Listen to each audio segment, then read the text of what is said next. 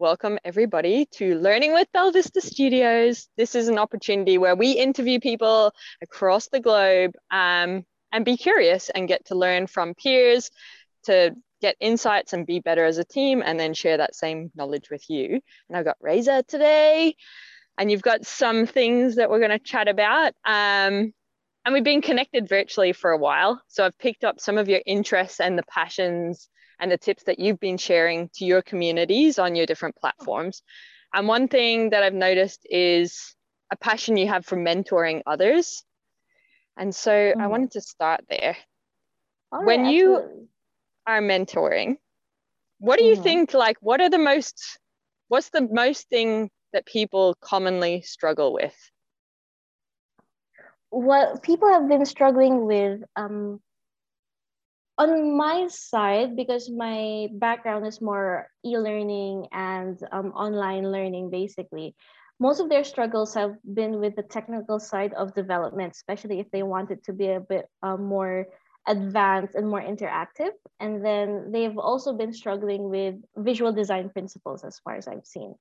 Um, so what I do with that is I also give them like tips on like reverse engineering things or like how like my process basically of um, creating something not necessarily from scratch. You can always copy something mm. right? You can always look at something and see how they did it and try to apply it in their thing. So that is mainly i guess their struggle. That and like you know trying to get ideas trying to get things differently presented than a PowerPoint presentation where you show it to someone, okay, this goes. But with self-learning, the student is, you know, um, they have they're in control of what they click and then getting creative on what they click is um, their main struggle. Mm. Um, yeah. Have you got examples on how to what people can do to be creative for what they click on?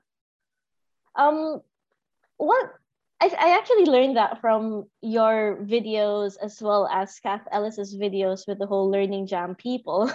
mm. um, how they get inspiration from different websites, not just e-learning projects, right? They get um, inspiration from ad agencies, from um, creative games or websites, and see how do they present things. Like how do they present the instructions in games, or how do they click uh, menu or course menu, uh, not course menu, uh, food menu on a website. So yeah. things like that is what people are also used to seeing, but they're not used to seeing it in e-learning. And um, that's what basically they, I guess, create uh, um, and how they apply that and elsewhere. Yeah, I love that. That I haven't really thought about the menu one, but like I can see so much opportunity for that as mm-hmm. well. Yeah, that's cool. What do you do you ever give people like you should try when you say reverse engineer, do you ever give them challenges? Because I imagine a lot of people want to create portfolios and stuff. So what kind of challenges do you encourage people to do for that? Um, I guess look at their favorite app um, mm. then I say try to recreate that as the uh, e-learning project or a sample interaction and then do it in Rise or do it in um, Articulate, uh, not uh, Storyline or even Captivate.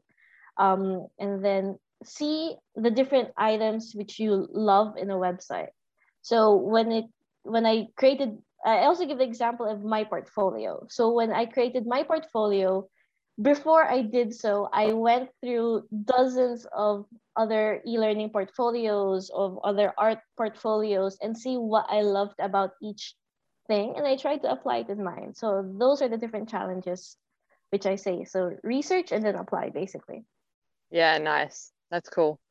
Um, do you have any what are your favorite go-to resources for like your design inspiration? Are there particular websites you find yourself going back to um, more like people mm. who hmm. I love following. So um, tell us. I, well, I guess most of the names are already uh, mm. out there. So of course, um, Kath Ellis is just amazing with theirs.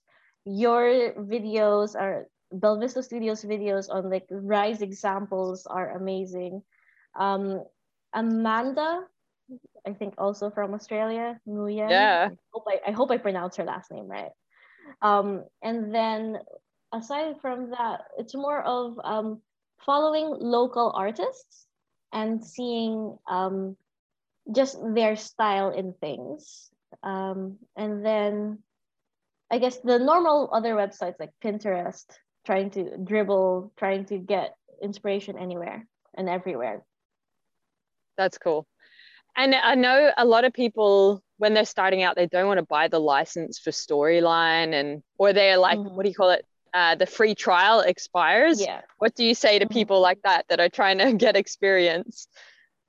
Um, there are dozens of other tools which you can always use to practice um, creative design or even development. Even something as simple as PowerPoint, you can create um, something with uh, hyperlinks or you know just matching those buttons. That essentially is storyline. Um, well said. That and um, Google anything free. So you have Evolve, right? I believe that was it. And then you have other free tools, um, Google Slides, the whole deck of Google things is also at your disposal. So you don't really necessarily need to have one tool in e-learning. E-learning is basically anything you can have your hands on. So what my lead used to say to me was don't let the tool limit your ways of teaching or ways of presenting to your learners because that's not what instructional design is. That's not what learning is. Mm. That's just a medium to help you reach those, but then that's not where it should end your journey. Yeah. I love that. I'll have to like quote that and put it on a little card or something. With um let's get into portfolios a bit deeper. So with your portfolio, has anyone uh, has a potential client or uh, recruiter asked to see your portfolio? Yes, um, they have. Actually, my current company, what they loved about me was like my portfolio, and they were able to see, um, even though it isn't complete, like I don't have descriptions for the different exact the different courses which I've done. It's yeah. just that they were um, interested in my uh, design process or development process. Since I had that available, that website available, they were able to pinpoint things which I was good at like uh, they were able to say that I was visually okay. Um, my design principles were fine. They were able to see the ease of user journey. If you want to be a bit more technical, mm. um, so with that, they were able to identify that yes, I was good for the job, and on top of that, I know what I do. Um, yeah. They were able to see the recommendations or comments by other people, um, and then other clients they have definitely yeah they've gone through um, my portfolio and then they love um, they were able to see the different types of projects i've done or different um, types of content i've created not just let's say compliance training but they were able to see like i've done some mental health training i've done some other um, types of things and then that's what got them excited to do um, my, my to work with me yeah, that's cool. What um, part of your recruitment process did they ask to see the portfolio? Was it when you were submitting or was it in the interview? So, when it comes to an actual job process, first it was the interview with HR. So, them already, they um, this is more of the recruitment side. So they were able to research more about the candidate. And when they researched about me, they were able to show the portfolio and then send that over to the managers. Um, when it comes to the actual interview, it's not up to, um, I think it was by the second or third interview when I was already talking to the hiring director or the hiring manager, where we talked about it in person. I went um, through uh, the portfolio with them but um, even before that, I guess when they um, there were a couple of clients who already wanted to see samples. So I sent them direct links to specific courses which are not in the portfolio yet because it wasn't um, done. At, um, there. So they've done it that way. And then after that, they can they either ask for a sample um, project. You sometimes, not always. Yep. I don't like that part when they ask you to do something in a quick short of, uh, amount of time. But then clients do ask that, um, and then yeah, that's. I would say that yeah, portfolios are a really nice to have where it can really elevate your level compared to your other candidates if possible. And then that really gives them a chance to know what you can do and not just say. And i believe actions of course um, does speak louder to managers. Yeah. And what um what tool did you develop your portfolio in? I initially started with wix where it was yep. just a free um word uh building a uh, site building tool rather and yep. then i moved on to wordpress when i was uh when i wanted more features when i wanted a bit more customized uh, experiences or customized uh, looks and feels where since it was free and there's lots of free add-ons it's just a really steep learning curve yeah and in terms of design with WordPress because you can do anything similar with uh, Articulate or Captivate. With a blank canvas, it takes me a lot more time to design because I can do tons of other things. Yeah. Mm-hmm. When you started your portfolio, did you have any projects you could put in there, or did you develop the first project to put in there specifically for your portfolio? I already had projects to start with. So uh, I've been a de- e-learning developer for a while now. I even also included some college projects because I studied computer science with a minor or major in instructional systems tech. So I've oh, really wow. studied this. Yeah. so um, I've really been a programmer or e-learning person since the beginning of my time. Yeah.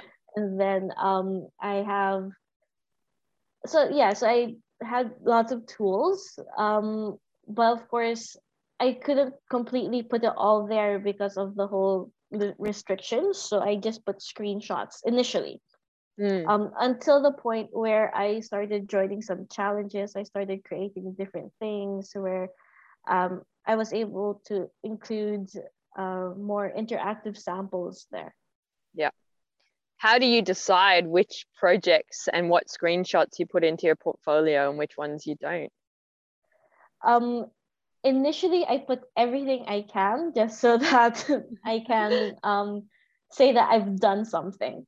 Yeah. So I wasn't really picky with what I kept. But then eventually, what I found out is um, you try to put the samples for the clients you want to work with or for the core uh, for the jobs you want to attain.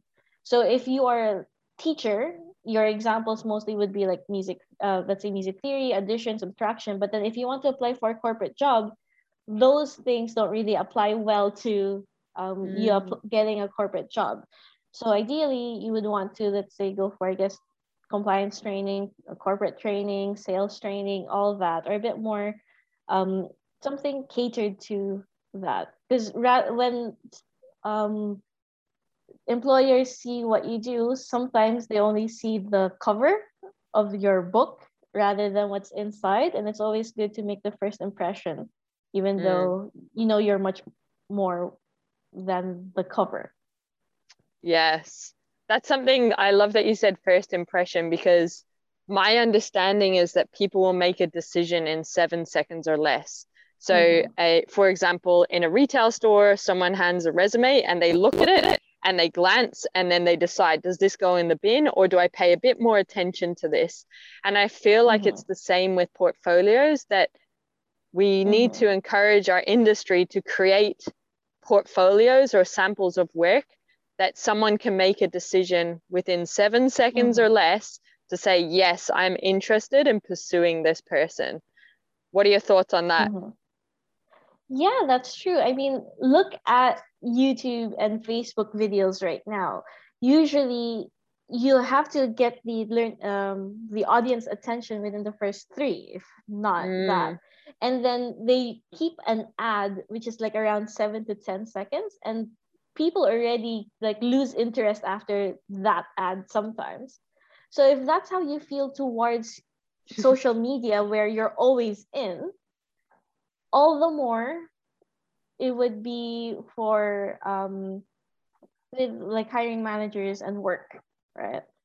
Um though what i did uh, what i learned when creating my portfolio was creating well yeah like a brand having a brand for yourself. But rather than you talking about you where it becomes marketing try to talk about um, your uh, clients on their journey. So one book which was recommended to me by dr robin was um, building a story brand. So that yeah. takes your clients um, through the that takes your client as the hero of his or her journey then you're just the guide to help them. And then that's where your brand or that's where it can help when you create a portfolio. So rather than saying um, hey this is what i can do it'll be more like hey here's how i can help you mm, i love that can you give an example um, I guess if you look at websites, rather than saying, I do e learning, I do instructional design, I do this, or I create videos, it will be more like, hey, I can help you with your training by creating these things for you. Are you interested? Or, um, sorry, wait. There. Um, yeah, so uh, it would be like, I'm on the spot. Give me a few minutes. Um, it's just okay. someone someone just passed by the room. um, welcome to the human world, everyone. no, there. So it's um, e-learning. These are the tools rather than. So uh, let me get my words back. Okay. Mm-hmm. So rather than it being here are the tools I can use. And then you rate yourself. I know a lot of people do that. Like I'm 95% um, experience in articulate, I'm 50% experience in captivate. Mm. It will mm. be more like talking to the um, hiring managers, like, oh, do you need um, someone who is experienced in this here uh, in e-learning, or do you need someone who can develop with this? I can help you create visually designed things. I can help you create um, interactive examples. And then here is how I can do things. Then you talk about your design process. Um, and then, yeah, did I make sense? I feel like I've yeah. been rambling along things. No, what I'm getting from that is think about the result the person that is looking yeah at your portfolio, for example, what is the result that's important to them? Mm-hmm. Tell them you can do that. Like, these are the things I can help you achieve, which you've identified yes. that's what they want. And then also, here's how, how I do it. Do. Yes. Yeah. I think you are really good at extracting information. I'm I love how you were designer, so I, I am this now. No. so I love how you summarize all that for me. well you gave me the context and the content um that's cool so let's have a think about then okay lots of things are going through my head um if we think about going back to the portfolio mm-hmm. and what would you say is the ideal not that it doesn't have to be the the one but if you were to paint the picture of the ideal formula for what you should include because i know you said yours is incomplete at the moment mm-hmm. but you're still landing like people that are interested mm-hmm. and really impressed with what you're sharing and you're like oh mm-hmm. i haven't added descriptions but it's you're going to do it in the future so if someone mm-hmm. was starting what would be the framework that they should consider for the portfolio they put together well, the first one, I guess, is to have a really good header or the banner of the very first thing which they see, which invites them to come in and explore your website first and foremost. Mm. Whether it's having already a call to action say let's work together or I can help you create whatever. Yep. Just having that at the very first to entice people to go through your website is the main important thing. Because usually what I see is when you first land in the website, it's already an immediate long paragraph of who they are. But rather than that, you should like, yeah, invite your potential clients, invite your potential hiring managers to go through your website and then the rest follows. Yeah. Um so I would start with like a banner or call to action or something and then probably start with how can you help them achieve their goals. Um and then put examples. If this is going to be like a one page one page yeah. website and then put the examples of what you can do. And then the last one would be if you have testimonials or um, customer recommendations, added there. And then of course the final piece should the final piece should be work with me or hire me or something like a contact. Yeah. Another call to action. Call to that action. ideally would be the um, description. And the, uh, that ideally would be the format of your homepage. And then, of course, if you want to get into more detail about who you are, that can be done in a different page. If you want to get into more detail about your different projects, that can be done. But ideally, the first one should be a summary of everything. Yeah. If people um, don't have, sorry, you go, continue. Uh, sometimes um, hiring managers or clients don't have time to read all of it. They usually just go through it and ask the questions after. They don't go through your whole description, your whole case study, unless they're really interested in how they can help. But usually it's more of, okay, this is what you can do, and how can you help me? Yeah, I agree. And I think for people creating portfolios and stuff, it is a very overwhelming task and it holds mm-hmm. them back from achieving that project or that job that they're looking for. And mm-hmm. I think that the formula that you just brought up there, the call to action, how you can help them, few samples, testimonial, call to action, is a really possible and achievable portfolio without mm-hmm. going into the other pages because we don't all have the skills to develop something in Wix or WordPress. Like mm-hmm. Wix is easy, but like even that can be overwhelming, you know. So True think of it just as that one page, even if that's a PDF, that's mm-hmm. okay, mm-hmm. you know, or if you create it in portfolio, that's, or it's not portfolio, in a PowerPoint, that's okay as well. So try mm-hmm. to use these things because that seven seconds or less is being achieved. And I believe that if someone knows what they are looking for in a team member, they reverse engineer your portfolio mm-hmm. anyway. So they can see mm-hmm. from your samples how you got there. They'll be able to work that out in their heads. They'll be able to, if you can get testimonials, um, they'll be able to pick that out and understand that, oh, you're a team player or you're a good communicator, and those kind of mm-hmm. skills that they and characteristics they might be looking for in the human. Mm-hmm. True. Um, I also loved how you said that. Um,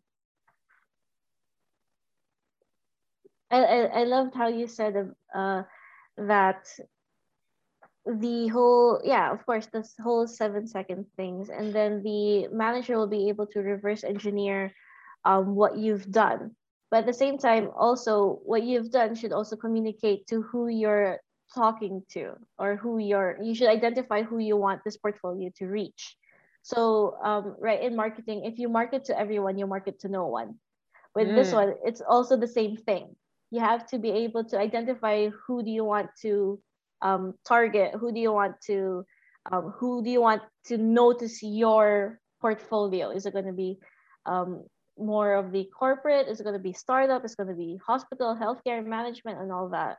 And then try to do it that way as well. Yeah, that's cool. So, would you?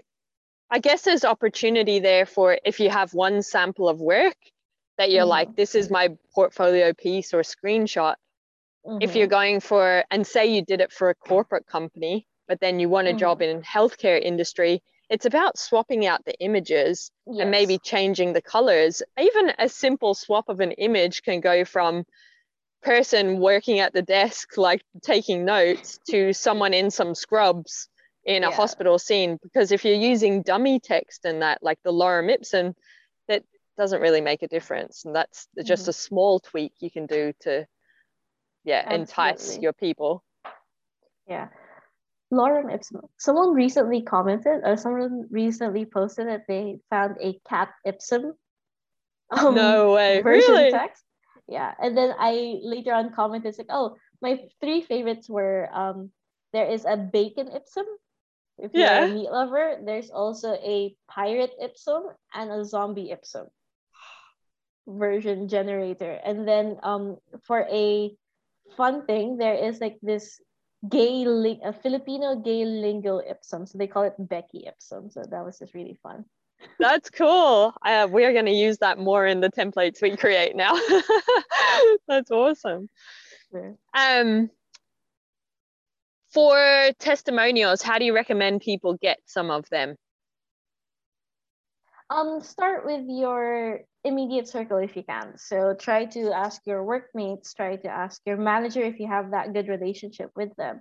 And then of course, um, after you complete a project, try to ask your clients. So whether it's going to be internal clients and you just um, you're creating something for another team or another department, even just asking them for um, a comment about what it is, you can always take a screenshot or um, put that in your website, even if it's going to be via email. Then, of course, you should ask permission if you want to or if you can. there. Yeah. But um, it's just if you, as an instructional designer, should you should always build relationships with whether it's going to be your SMEs or your clients. So with that, you can always ask for how did they feel the project went? How do you feel about your services? So um, I'm sure they'll be willing to give all that information if possible. Then, um, what I one of my clients when I asked for that, it was interesting because he asked, "Can you do a format for me?" Then I will just edit and add that. So that one to me was a bit weird, but looks like people ask that because if you talk to CEOs of companies where you or higher management, they may or may not have time to create something. Yeah. And I think I've noticed that comes from a place of nervousness as well on like, oh my God, what am I supposed to say? And how can I be the Mhm. most helpful if I'm going to spend the time writing a testimonial? So I find a, uh, a little framework is useful. And I Mhm, guess the things that you want to just, you can give them prompts and say, mhm, like, you don't have to say, here's the testimonial I'm writing for myself, please just sign it. But it can be, you know, how would you rate our communication, our project management, the um, learning solution itself, all that kind of like those are the parameters you want to give someone so that Mhm. they don't have to think. They can go, oh, yeah, you always delivered on time. You were so clear in your emails. I always knew what I was doing. Um, the business has absolutely loved the solution that you created. And I think even throughout the project, you may get emails from clients where or stakeholders where they're saying, oh my God, absolutely love this. You know, they're testimonials as well. So it doesn't have to be a formal like, please, can I have a testimonial? it's just nice Yeah. comments that reinforce how good you are. Yeah, and if you can even get like learners' testimonials, that will also be Mhm. awesome because they'll be able to gauge the work which you've done rather than your work with a client, but then the result of your work, which is going to be very interesting as well. That's cool. That's a great tip. You mentioned that your portfolio should present projects for the clients and stakeholders you want to work with. How do you determine, sorry, that, yeah, that you're going to work with, but how do you t- determine the clients that you want to attract? And how do you go about that? That is something I've also been working on. So it's Hmm. a continuous type of development. I'm a mind reader, so.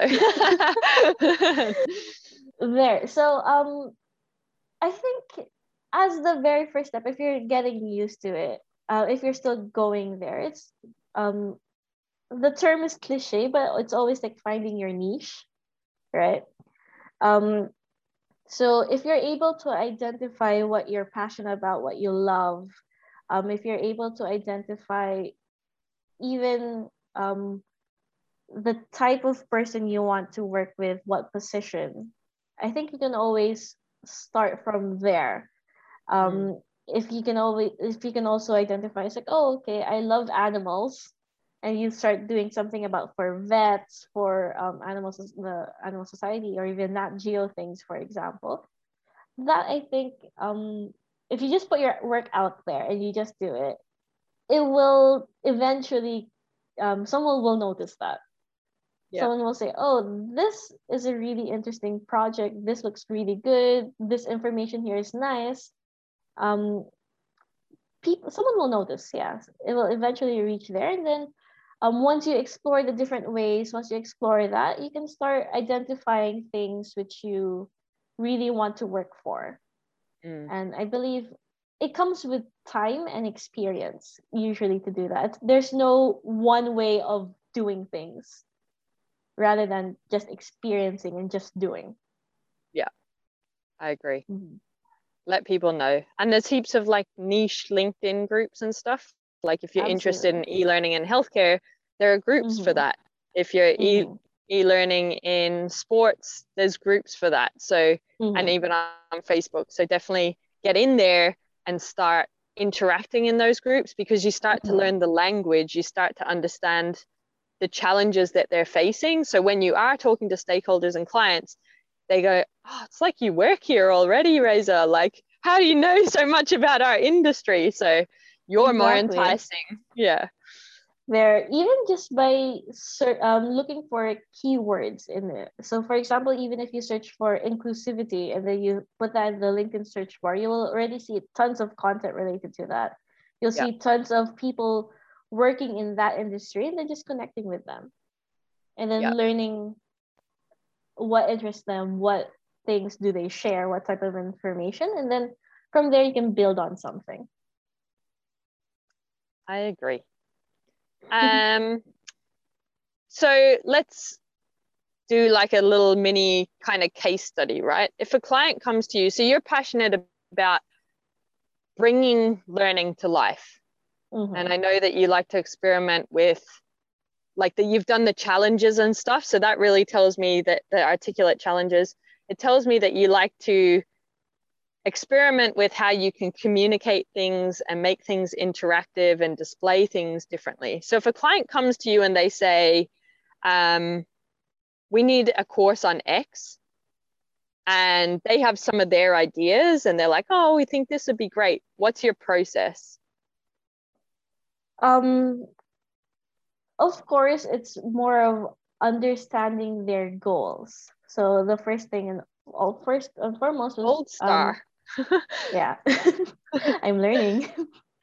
there is um yeah understanding their goals and what are the things which they want to reach so for um, me and one of my friends has recently been discussing about kirkpatrick and then lots of clients want to reach the level four right of course you always want to have uh, roi but then what is it about that? Um, how does it how does them reaching a certain level affect their business goal? And then how does that affect their goals in return? So even up to that level um, it's just more of understanding what they want to achieve and then later on we find on the different solutions because mm-hmm. sometimes what they suggest may not be the most effective or may not be the most efficient one. And then that's where we can come to a conclusion or they can come and start exploring different things um, exploring different uh, solutions innovative ideas if you want to call it innovative ideas and then um, working with that. So one is always identify then we start designing then we start um, doing the process where we talk about the different um, what i do is i try to work with them to create a outline of content. So we'll just come up with a list of um, topics which they want to touch. And then we work on the different ways to present those topics. Mm whether it's going to be blended or if it's going to be in person uh, it, well in person now if you can or um, the type of interaction which is needed online whether it's going to be scenario based or if you want it to be a case study or with workbooks or videos So it's um, doing that. Oh, and of course, you should when you identify the goals, you would also identify, you know, the audience, the type of um, group which you're talking to as well. So yeah. it all boils down to that. That's cool. Yeah. And then, okay, so we've got client wants the course on this. You check in and go, okay, help me understand what business goal we're trying to achieve. Mm-hmm. Who is our audience? Mm-hmm. What are mm-hmm. our learning objectives? And let's say you've got the storyboard, the content side of it sorted, and the client's mm-hmm. happy with that. How do you bring that to life? There. So I start, I guess, yeah, start developing the whole content. So whether it's going to be uh, an articulate course and I start looking for visual examples of what I can do. Um, for example, if they discuss a process, they want to discuss a six step process and a topic there. Yeah. What I do with that is um, rather than it being like a step by step type of thing, I try to look for examples in infographics. So, infographics have a really lovely way of um, showing a process, and then I replicate that in my pro uh, in my course, and add a different animation. So I'm basically reverse engineering what I see online and the different design um, samples, and um, just trying to do as much as I can to replicate replicate the ones which I like, the ones which I find um, interesting in the course itself. Cool, nice. Yeah you have an interest in games. How do you try to sneak them in effectively to your solutions? Um, oh wow.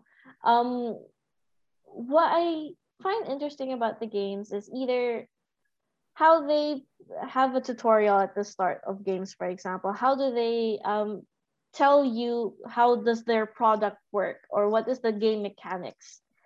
Um, just that and the visual design principles and how they use things. So if you make a mistake in a game or if you lose a life, what does the game do? Do they how do they alert you as well?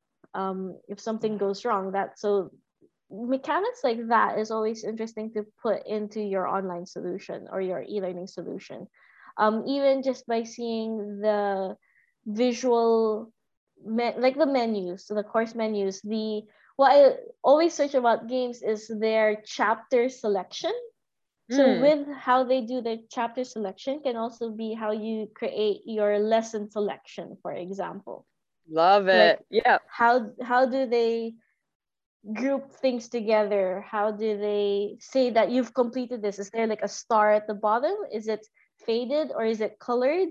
Um, is it red because you failed that chapter, for example? Um, so it's just more of the visual or UI UX design in games which I try to apply.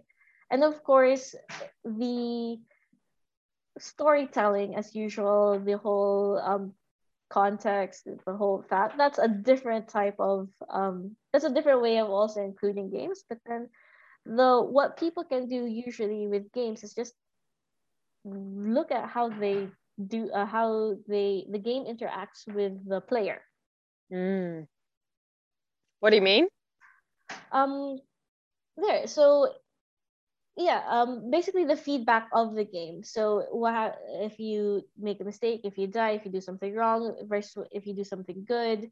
Um, that this is for video games. If you go for board games, it's like the different pieces it's a layout of the board game it's the instruction manual of the board game for example is it clear how do they word things how do they separate separate the different um, me- game mechanics i believe there's like always the different information which you have or the different pieces which you have and then the instructions of how to play the base game how do you play it with more than five players if you want to make it something else the additional information. And then um, if some board games also have like an about where they say this is the history of the game if you're interested. And then just the layout of things it's just really pretty. I have a collection of board games behind me. It's like a whole shelf what's what's your number one to play um right now the re- most recent game i've played was catan Okay. Um, How do you play, or I, what's the kind of go with it? It's, I guess, it's kind of like a resource management type of thing, as well as luck.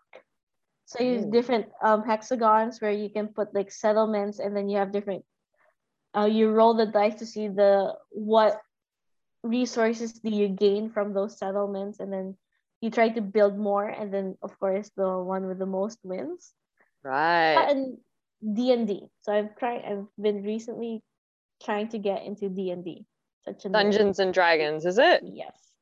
Is that the one where you're actually a person, like playing yes. the game in your house? Oh yeah, I've heard about that. Cool. There.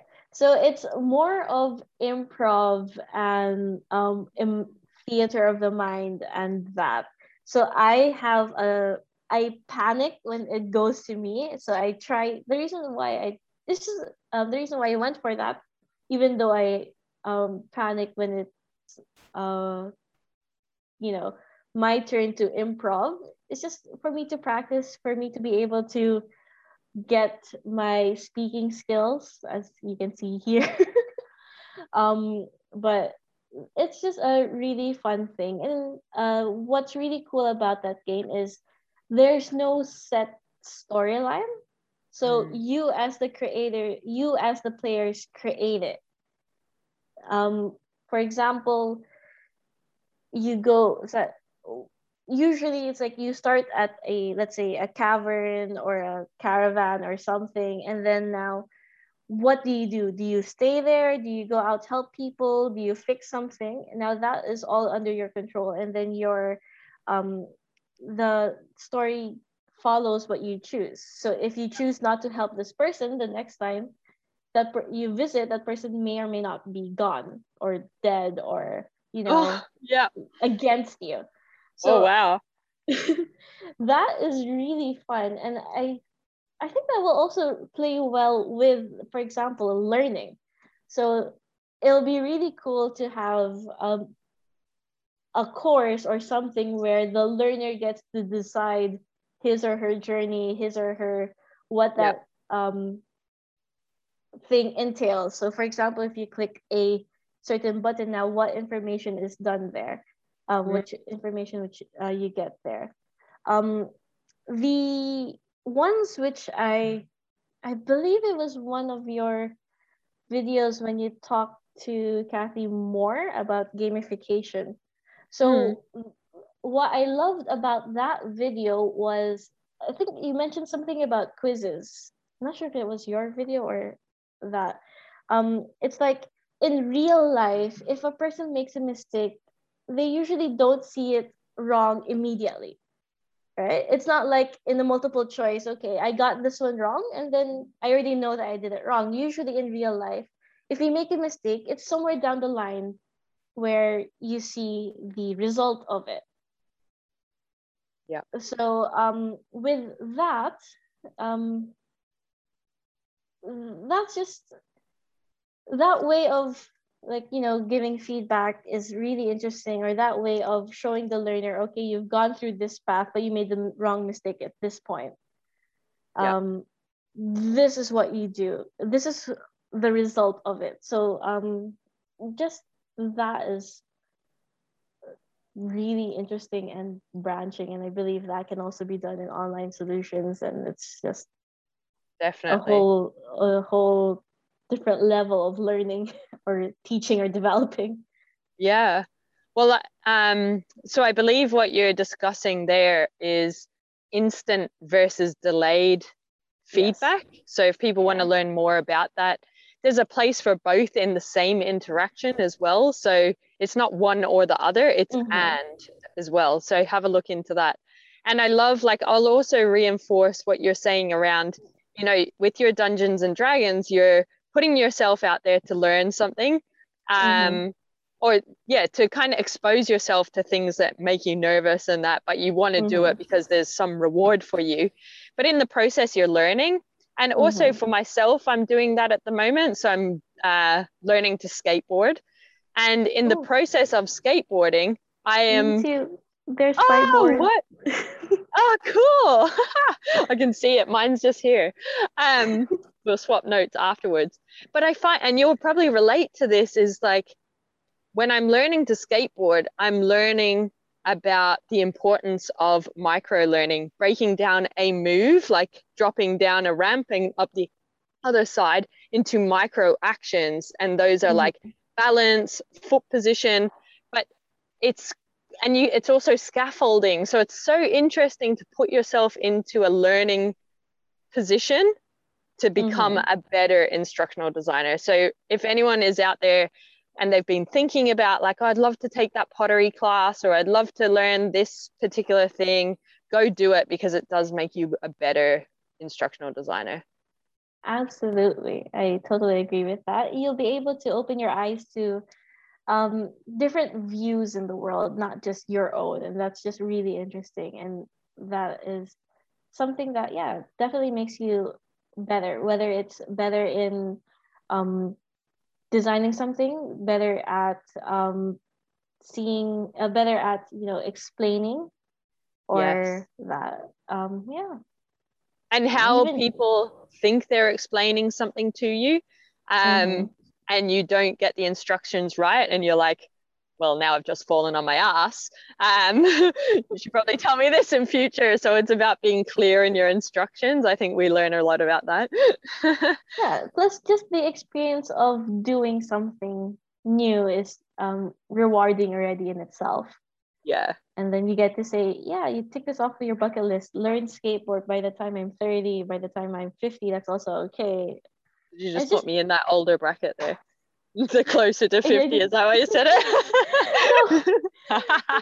no i mean because uh, there, there are others where i mean i don't want to limit it's like okay you you take you're learning a skateboard at 30 no you can learn it at 50 60 70 and all that it's yeah do it um the thing which i recently learned so with um my previous company because it's a corporate structure whatever i do had to have an approval of someone else. In a hmm. higher rank. So when I shifted to a startup company, all those I didn't need to ask for approval. So it was more of a mind shift for me mm. to say, okay, so I am the owner of something. I have to do it. So I think one of my teammates noticed that because I was always asking, is this okay? Is it fine? And all yep. that.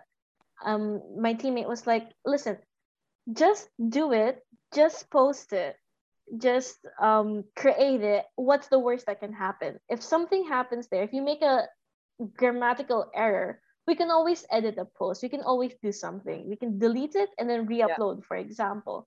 What's the worst that can happen? Essentially, versus always asking, you know, being stuck in that mindset, oh, I need to do this, this, and that before I can yeah. do something. So that is, yeah, just do it. Just post and what and just see what happens after. Yeah, yeah. I'm conscious we're meant to, like, our time was only booked for now. Do you have time to continue or do you have a hard stop? No, I have time to continue. Oh, I didn't okay. notice it's already. Yeah, it's going quickly. I, I'm smiling so much as well because you've brought, you're reigniting some things that I haven't experimented with in a while. Um, and I love, mm-hmm. like, yeah, the things that you're sharing about the games and bringing in you know their little instruction booklet and how can we apply mm. that so this is adding a lot of value. The one thing you started to bring up but uh, you took it down a different lane was going back to storytelling. Talk mm-hmm. to us about storytelling and bringing that to life. Um storytelling that is something i need to work on. So i definitely need to work on my writing my scripting. I personally I'm more, yeah, I guess I'm creative writer, but then I haven't really developed that yet. But yeah. with storytelling, um, I guess usually what other what people I recently did a webinar on storytelling. Well, not recently anymore, like a month ago about storytelling. So, so long. You're ancient now in comparison to then. two, two months ago, I guess. I don't know. But, um, so with storytelling, people always think, okay, you need to have characters in the story, you need to have a lesson, you need to have a moral of the story. But what we talked about with storytelling is it's not just the characters, it's not just, you don't always need to put it in a fantasy world. You can also put it in a real life scenario. about um, a manager and a employee, for example. But it doesn't storytelling doesn't stop there. It also translates to you posting on social media. Like how do you tell a story when you write about a certain topic as a post? That yeah. is also storytelling. Um, creating visual design visual layouts where you talk about something or a carousel image in linkedin that storytelling yeah. and um, the storytelling in online learning is also how do you the learner journey through the very first slide or very first topic to the very end as well now, it can either be a more formal story where you take them through like a generic idea to a specific idea at the end, yep. or it can be more informal where you try to put them in a story. Like um, if we go to like Cathy, Cathy Moore's examples of storytelling, the whole yep. workplace, the whole um Afghanistan, I think um war in Hajj, come something with Haji Kamal yeah that can also be another type of storytelling but it's a huge branch where you can apply storytelling principles anywhere i have done that example i don't know how many times and failed every single time um it's a really good example though i'm mm-hmm. just a poor is. learner no my motivation is not to get to the end to write to get it right um, do you, would you say you have like a formula for stories? Like even I'm just thinking now there's a beginning, middle, and end. Would you yeah. encourage any other tips for how to uh, put together a good story? Um, I guess similar to the whole portfolio situation where you hmm. asked me to list that, because um, that essentially is a story you're telling about yourself. So you would always have a hook whether the hook be um, a quote, a question, or once upon a time type of hook. Yeah. but there's always a hook, and then you introduce your characters or you introduce the hero of your story, mm. and then mm. you go through the journey, and then, of course, the resolution at the end. Well done. That's cool. All right. I have one last. Ah, you're inspiring. Yep, that's all that matters. You're adding value to the world. Oh, all right. The last question I want to ask, because I find a lot of people struggle. I believe this is a mindset thing, but um, they struggle with saying, "I've never done that before. How can I train in that?"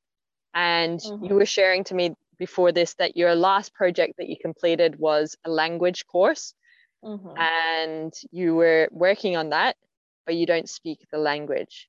Mm-hmm. How can you create a course that you're not the expert in, Rosa? oh, um, I think what I also mentioned before is being an instructional designer is you building relationships with SMEs, with their clients. Mm. So with that comes their support as well in creating content as much as you can. I know there are some projects where um, you don't really have a SME that is very responsive. But then um yeah, there should always be an expert when you create something with who you can refer to to say, okay, is this accurate? Um, mm. And then I think not knowing the language for me creating it or not knowing the content makes you even a better instructional designer because now you are putting yourself as the learner. Yeah. And then as if you put that if you align that with your lesson objectives, you yourself can tell, oh, okay, by the end of what I've done, I was able to achieve what they wanted me to. And all the more for you because um your SMEs, your clients, they know the topic really well and they see it in their eyes as someone who knows it. So mm. you being fresh eyes, being someone not an expert, you know what the learner needs because you yourself are one. Mm-hmm. And um, you'll be able to tell, okay, this is what they wanted to explain, let's say, a process, but this is how I got it. So this probably may be a better way to explain it, an easier way to explain things, if of course it is correct to what they do. So you always need to validate or fact check against that with your clients, of course. But yeah. I find that as a um, perk that you don't know things and you create it rather than it being a limitation. Very well said. I totally agree with you. I think it is about trusting your process and be the learner because then you know this is useful. Mm-hmm. Um, well, this has been fantastically practical, and I know that it will have brought a lot of value to people. So, thank you so much for being so tactical and sharing the examples. And I just encourage, even Reza was bringing on like she was talking about transferable application of tips from earlier in the conversation to later.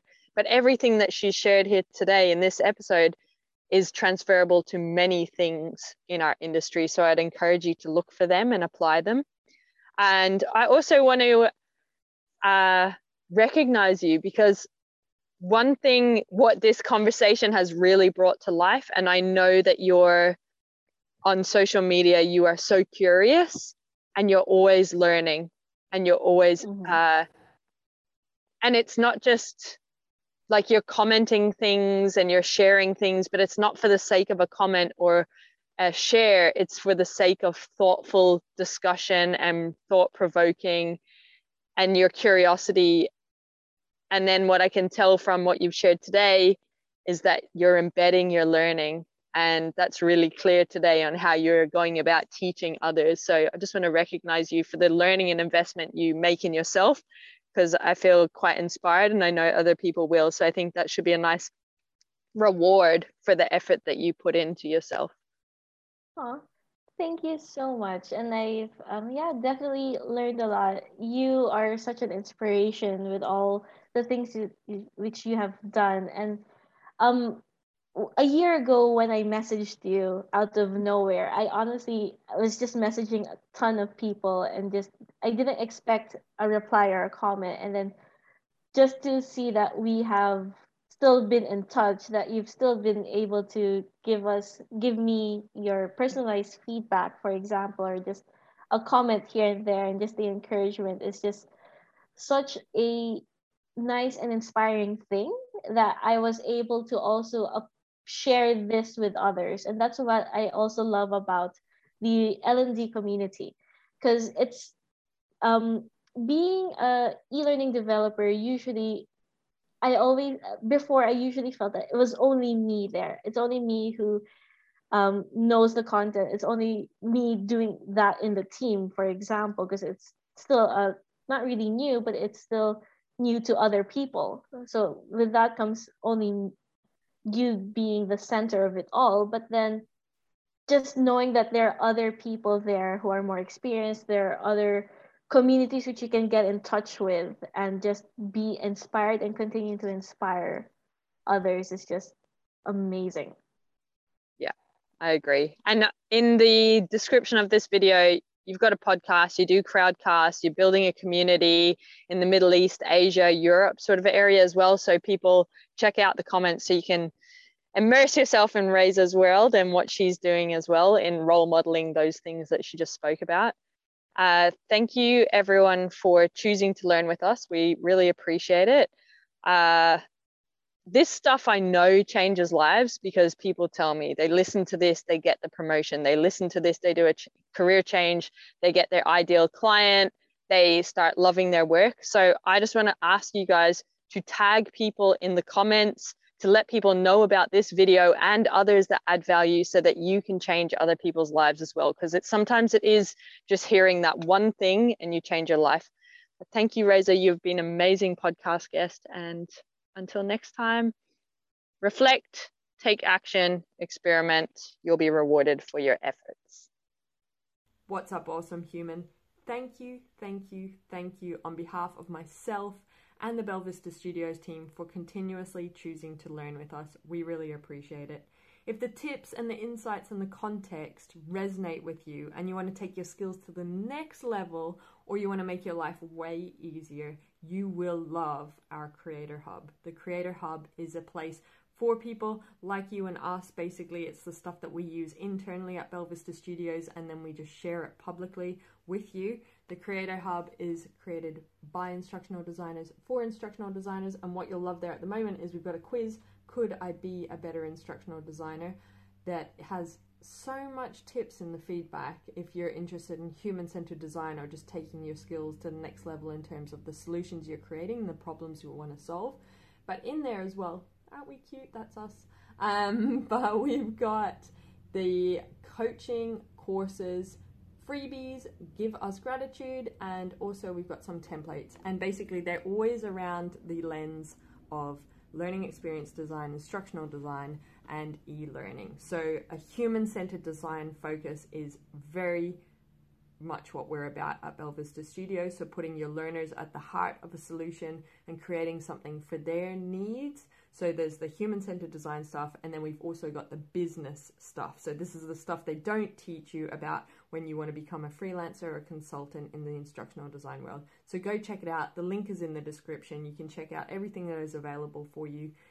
Thank you for choosing to learn with us. Continuously invest in your skills. You will be rewarded as an instructional designer. Share this stuff, share it with other people because when we are better instructional designers, we create better solutions that create better humans that create a better world. So we have a very important role, and I'm excited to be on this journey with you. Have an awesome day.